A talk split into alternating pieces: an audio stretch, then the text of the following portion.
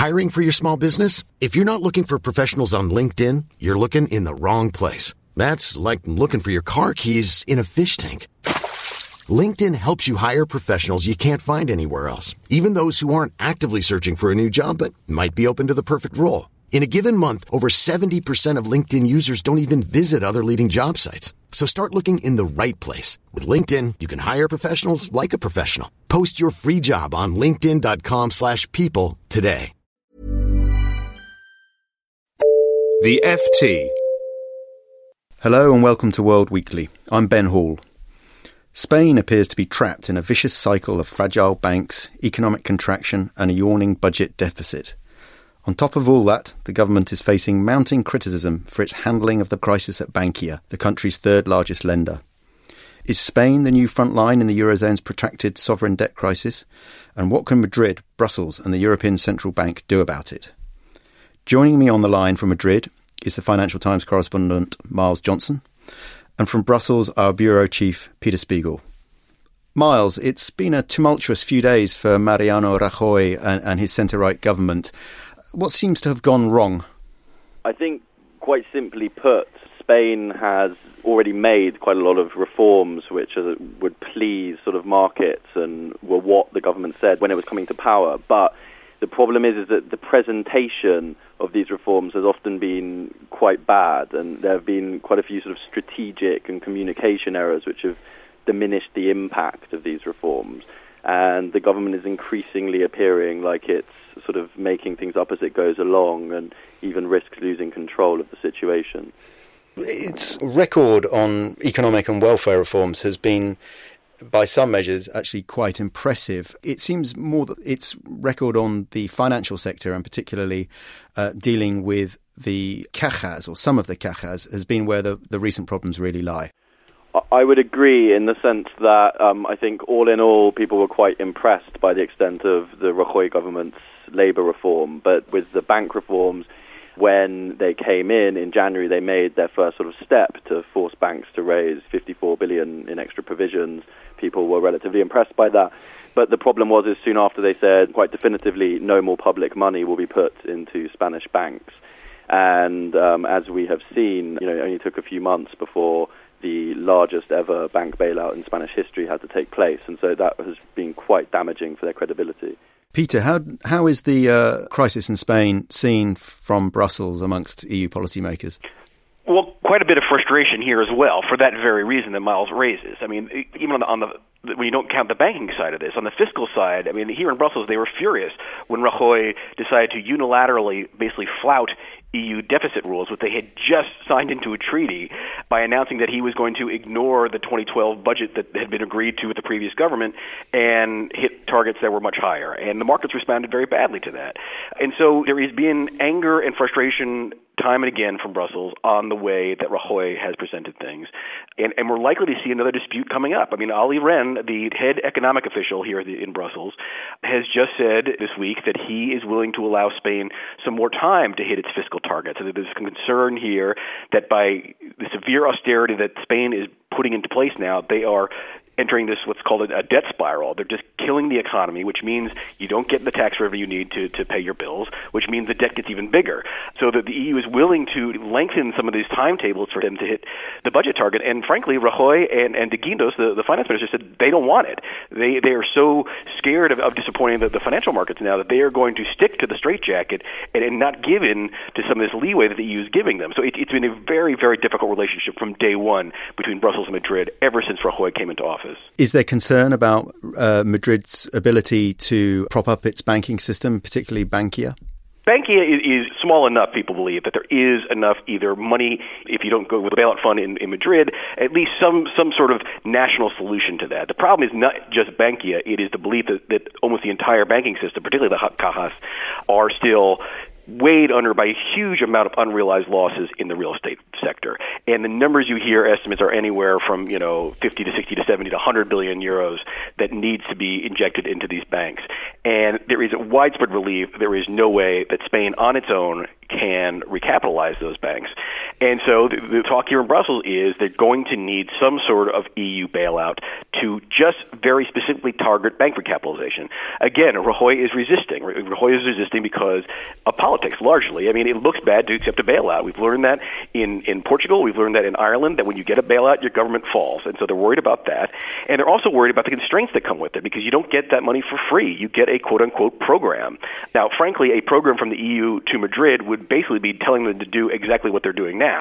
But again, it's the loss of sovereignty, it's the political impact of being forced to go hat in hand to Brussels that is that is preventing Spain from actually requesting this money. And we're likely to see a fight on this through the next couple of months because, particularly if Spanish borrowing costs remain at six and a half, seven percent, there's no way Spain can, on its own, finance a massive recapitalization of its banking sector.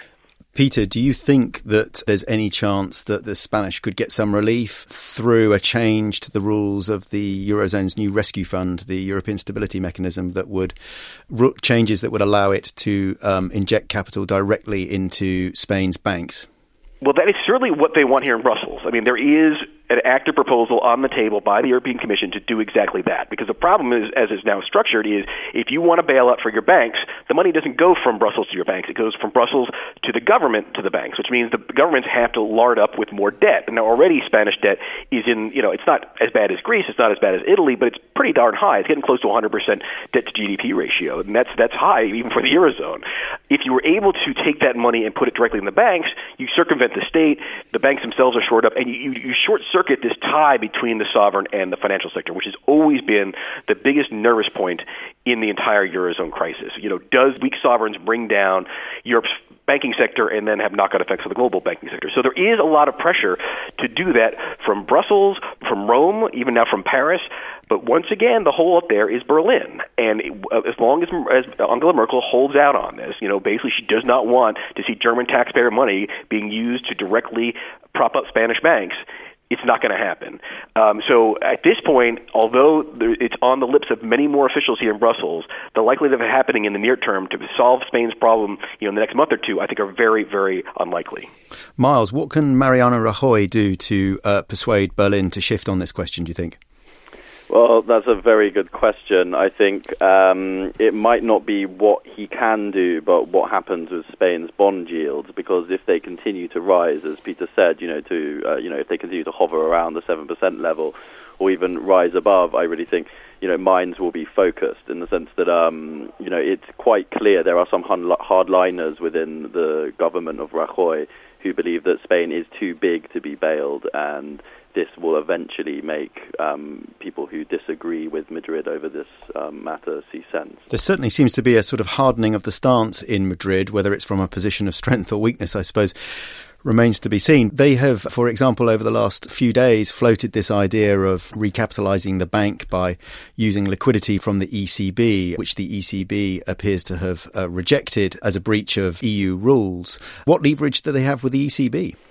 Well, with the ECB, it, it's, it's, difficult to know in the sense that this policy was floated over the weekend and um, was seen as a serious alternative to just raising the money in the bond market, and then by Monday was seen as maybe just less of a consideration, more of a sort of plan B and then the ECB has then effectively rejected it. And, you know, they did not consult the ECB beforehand. So I think the ECB right now, you know, at least from what what we know, it seems very opposed to this idea, and um, you know, does not like the idea of using the ECB to recapitalize Spanish banks. And I don't think that's going to change anytime soon, no matter what Spain says. Peter, is there appetite in Brussels for another very large bailout of a stricken uh, eurozone member? I think in Brussels, if you mean by the bureaucracy here, the bureaucracy, I think they are actually enthusiastic is too strong a word, but they would like to see that happen. They think that would solve some of the problems. It would calm the markets. If there is newfound uh, appreciation the Spanish banking sector is is is solvent. I mean, this is sort of what happened in Ireland. If you remember, they went through five different bank stress tests, and the final last one, which was credible and involved a lot of EU money injected uh, into it, sort of stopped the run. It stopped the concern, and and and bond yields started coming down to where they were actually until this this Greek mess started up again. You know, were down about six and a half percent. So you know, the, the EU thinks they can do it, and they also repeatedly say, and it's true that the size of the the banking problem in Spain, though in, in real terms it sounds huge, and we're talking hundreds of billions of euros, as a percentage of GDP is relatively small, certainly compared to, to the Irish problem. I mean, the Irish problem, we were talking 30, 40% of GDP was, the, was the, the bad assets on the Irish banking books. In Spain, it, it's much smaller. We're talking almost single digits in terms of percentage points of GDP. So they think it's manageable. They think they can actually do it through a mix of Spanish money, private money, and EU money. But the problem is this sudden tension between Brussels and Madrid and Frankfurt and Madrid. It's interesting to remember that Zapatero, the, the predecessor of Rajoy, was sort of the best of the good students in the EU. I mean, he was feted by uh, by Angela Merkel. She would travel to Madrid and say what a wonderful person he is and what wonderful reforms he did. Suddenly, this new government has come in sort of guns blazing. That they didn't want to be the, the, the good student the way that Zapatero was. They wanted to be the awkward stepchild. They wanted to pick fights, and it seems that's what has happened here. And there, there's quite a bit of frustration, I think, both in Frankfurt and Brussels as to the, the approach the Rajoy government has taken to this. Okay, finally, chaps, um, a prediction uh, from each of you. Who is going to blink first in this standoff between Madrid and Berlin? Miles.